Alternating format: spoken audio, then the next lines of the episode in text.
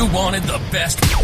You've got the best podcast, the hottest, hottest. podcast in the world. In the world.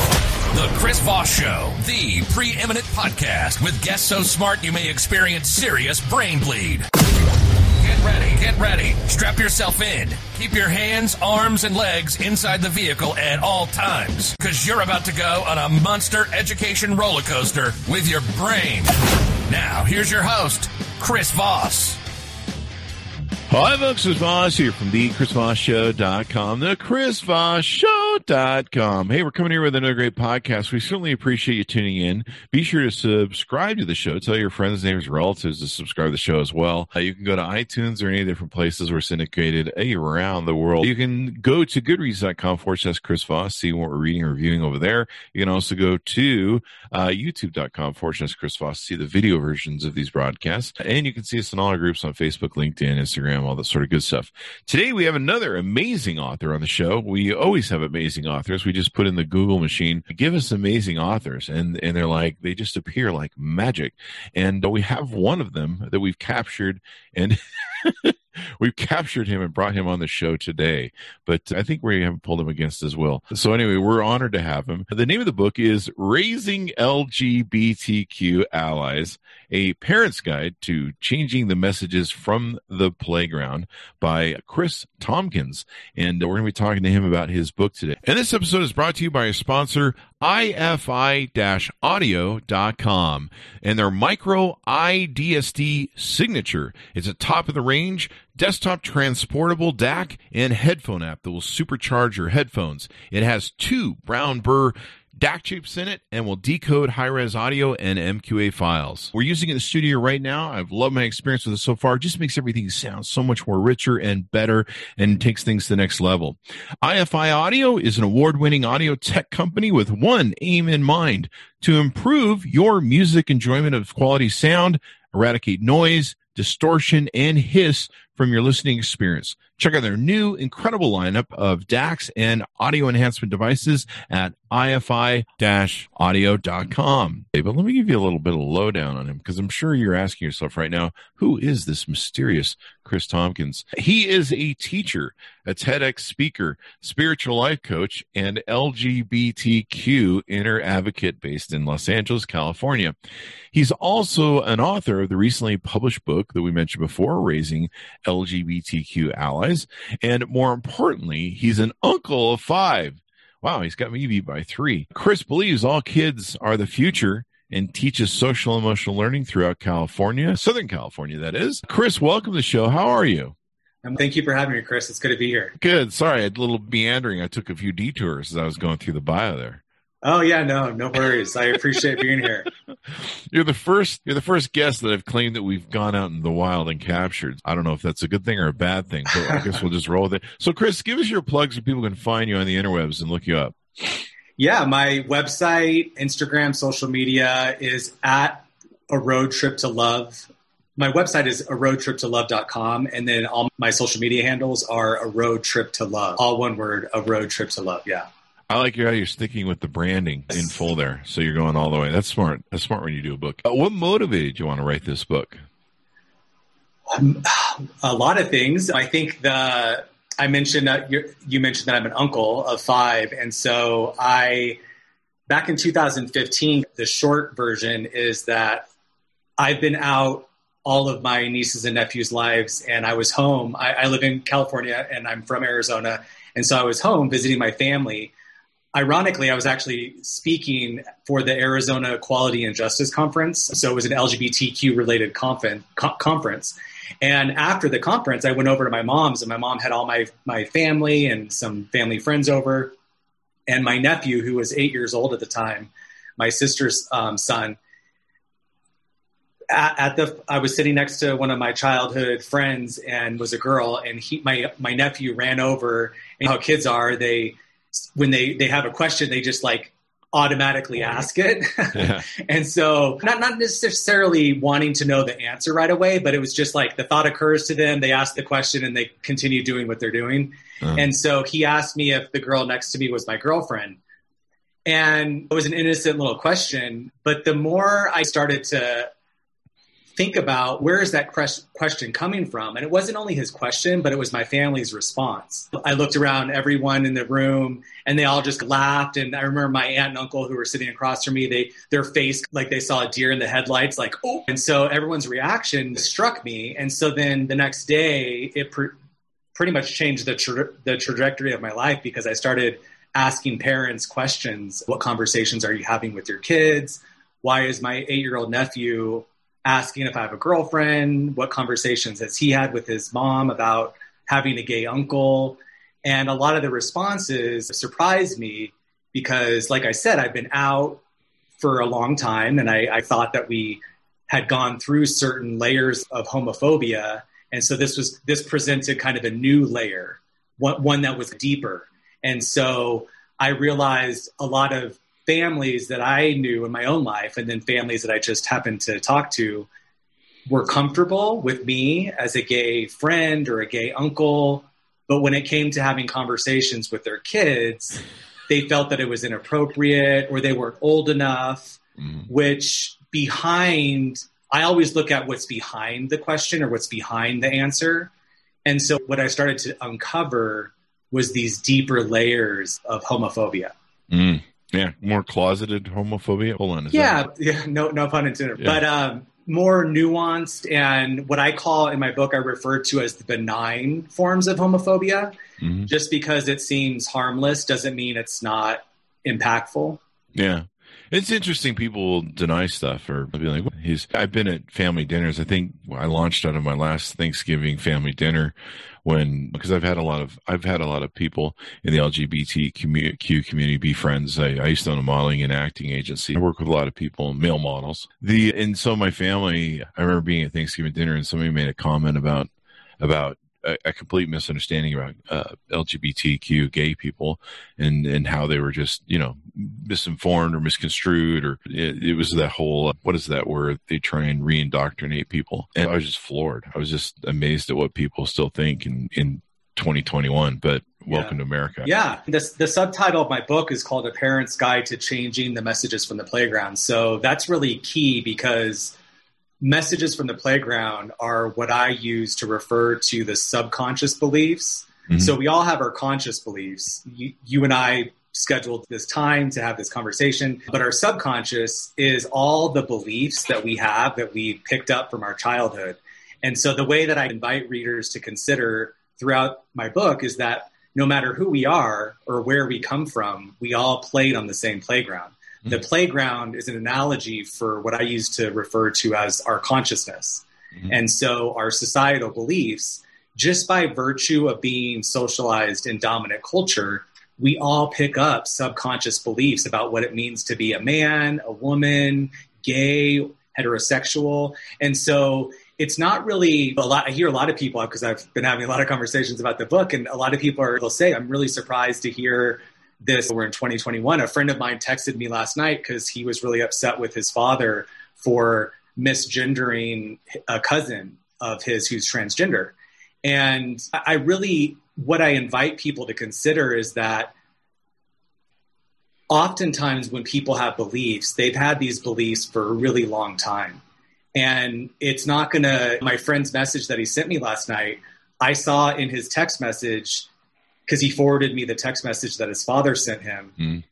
And what I saw in that in his father's message was that he really cared for his cousin who was transgender. He really cared. The message was very loving about the cousin because he the cousin recently graduated high school. And so I think that sometimes we think that it has to be this or this. I, I, I can't be homophobic because I have a gay child or that kind of thing. And so, what I invite people to consider, because even in my own family, like we can't be homophobic, Chris, Uncle Chris, we love you. We're not homophobic. And so, what I invite people to consider is that this is really uncovering our subconscious beliefs that we've all picked up. Yeah, even I grew up with, I grew up in the 70s. We looked at things a little bit differently back then. We weren't quite as open minded and as uh, inclusive back then, I guess is the proper word to say. Yeah. But this is interesting. You're talking about this, and ideas have to evolve. Society has to evolve. But we hope it evolves. I don't know about the last five years, but seems we're back on the evolving track. But it's it, it's something where a society has to evolve. We have to get better. We have to understand ourselves and, and other people better, which is usually understanding ourselves better. But uh, this is, I think this is important because usually a lot of hate whether it's racism or homophobia is starts with the kids when they get older and and stuff like this so st- when they're still in the playground they're still in that innocent stage where you're not really looking at stuff you're just looking at your friends and playing with your friends and everything else yeah, absolutely. And I think it's really important. I remember when I gave my TEDx talk, because this is 2015, my my nephew asked me that question, and I immediately was like, okay, I have to share this. So it started really the whole journey of the book started out as a letter I wrote my family. Just basically, I envisioned all of my aunt and uncles, my cousins, my extended family all gathered around in the living room and me sharing with them basically that was the letter. And that letter turned into an article that was first published on the Huffington Post. And then it turned into me going to Toastmasters to practice public speaking, to give a TEDx talk, and eventually the book. But throughout the, the journey of this book, is that I really invite people to consider that just because we have come a long way doesn't mean that we don't have these kind of residual unconscious beliefs. And my mom comes from a generation where, through no fault of her own, she just, their parents don't talk about things. They just don't, they never talked about stuff. And so I think that to change the narrative for future generations requires kind of these bridges between the generations where we can help the next generation share information. Because, for instance, when I talked to my sister, she was like, I didn't know that we're supposed to be having these conversations. But really quickly, if I could just say, after I gave my TEDx talk, I remember a friend of mine who I had from college, who I hadn't talked to in a long time, but I was friends with on, on Facebook, he sent me a message, private message, because he said that my TEDx talk and kind of this conversation reminded him of when his son was, I think, about four and they were at a, a grocery store or some type of convenience store. And his son saw an African American person and asked his dad, similar to how my nephew asked me a question. They have a thought, they ask a question, but he asked his dad why some people have darker skin than other people. Mm-hmm. And so that, although it's not the same subject, I think the same rules still apply as far yeah. as the importance of talking to children about differences because differences are really important. Yeah. And so this book is targeted towards everyone, right? So even if you don't have an LGBTQ child, or you mentioned in the thing that they might be playing with one on the playground, someone who, who's they need to understand, they they need to not be offensive, et cetera, et cetera. Yes. Yeah. Yes. One of the one of the big things that I talk about in the book is a, a, a term called heteronormativity. And it, for those of your listeners who aren't familiar, the heteronormativity, I mean, it's self-explanatory, but it's basically the the belief that heterosexuality is the normal form of sexual expression, sexuality, sexual identity, and it has a lot to do with like gender roles, and it's connected to heterosexism. So, one of the things that I think is really important for parents to consider is that even if your child isn't LGBTQ, it's very important that we raise children dismantling heteronormativity.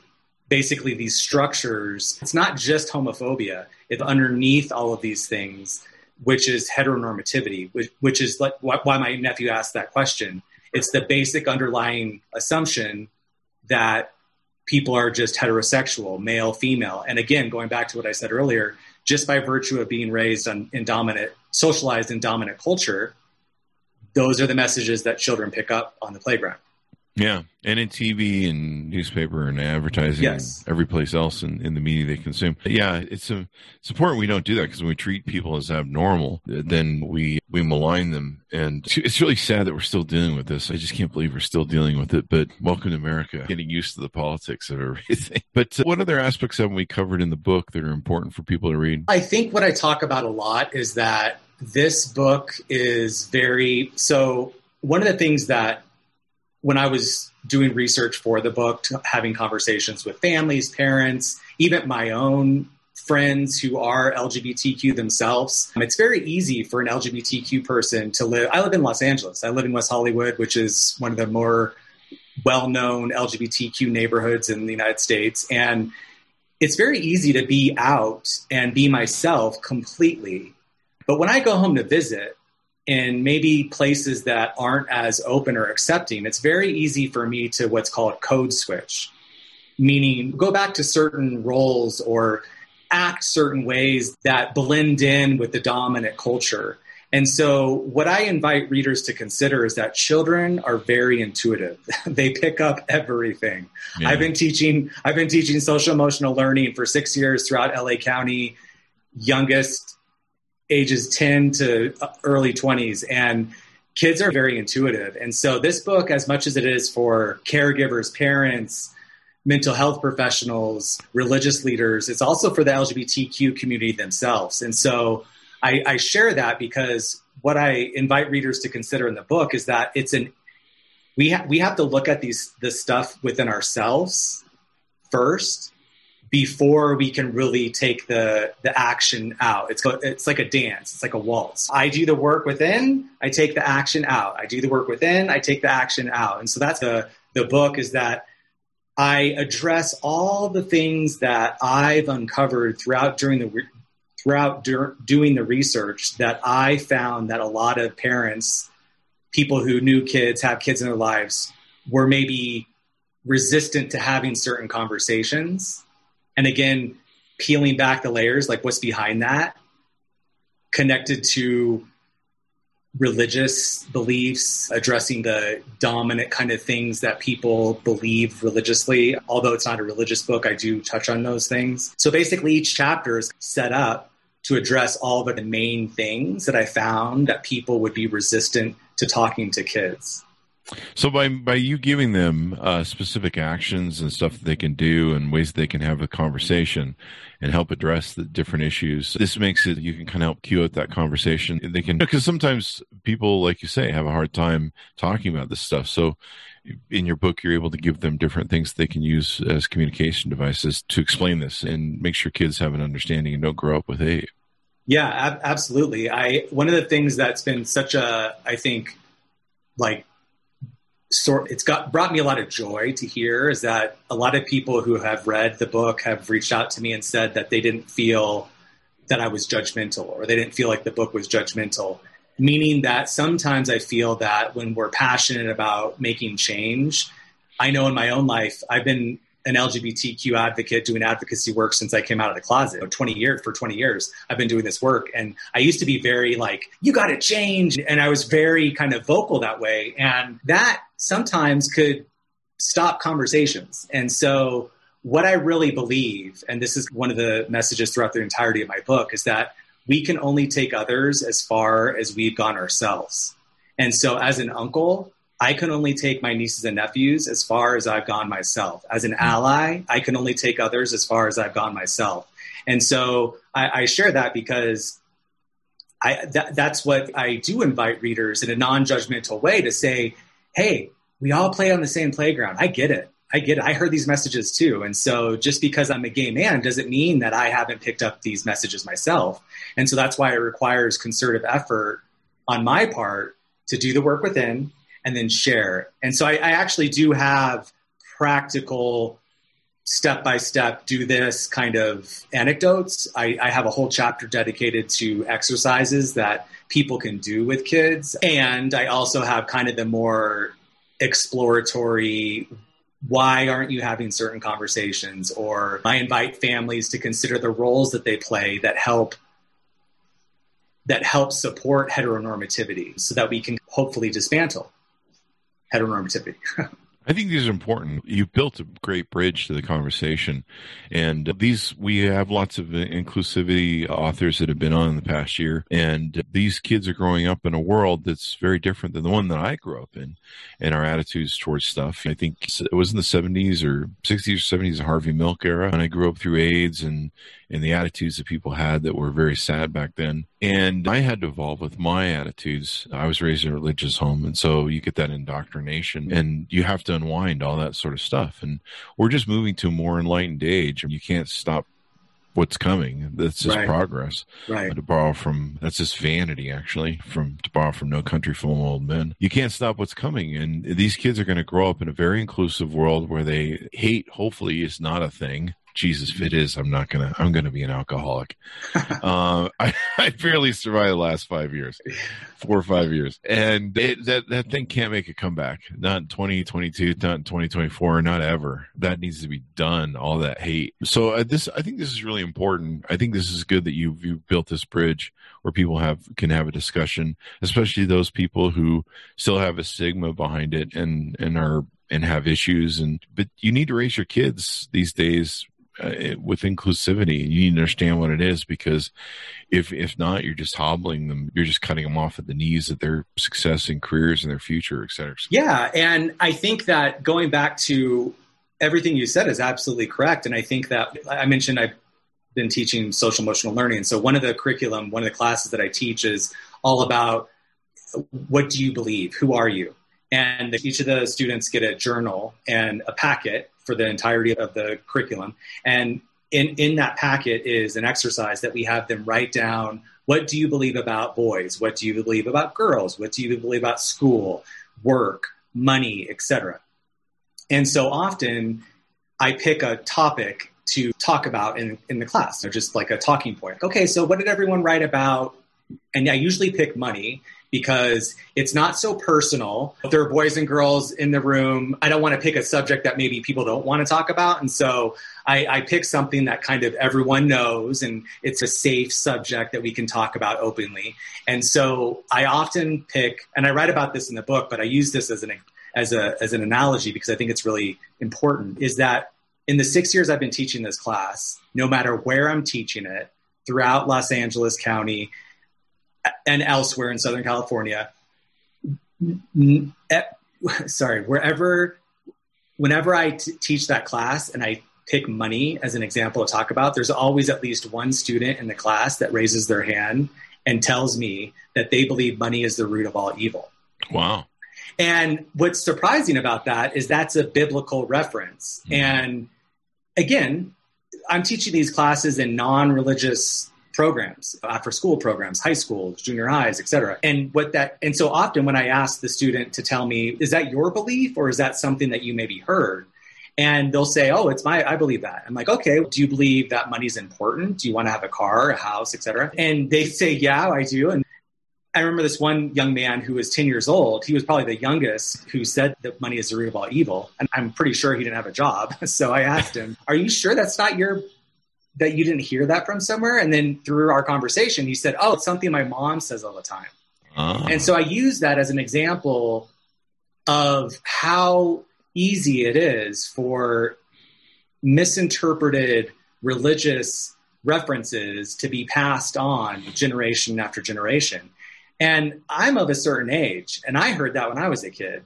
And here we are in 20, this was a few years ago, but still, there's a young person in my class who's sharing that belief. And that's an example of the subconscious, how the subconscious mind works is that anyone could consciously tell you, that young man could consciously tell me that he appreciates money and wants to have a car and a house. Subconsciously, though, if he believes that money is the root of all evil, anytime he gets paid or gets a paycheck, he's going to resist money. He's going to spend the money. He's going to lose the money. And so the, I, I draw the same parallel to gender and sexuality. Awesome, awesome. This is great, man. I, I think you. I think it's awesome. You've, you've, helped bridge this discussion and give people a cue up. I may throw to some people that I know, maybe relatives. It's it, a lot of times, especially if they were raised with those religious bias, they have a really hard time overcoming this. And then I think there's a lot of quotes that they always people always quote in the Bible that aren't in the Bible.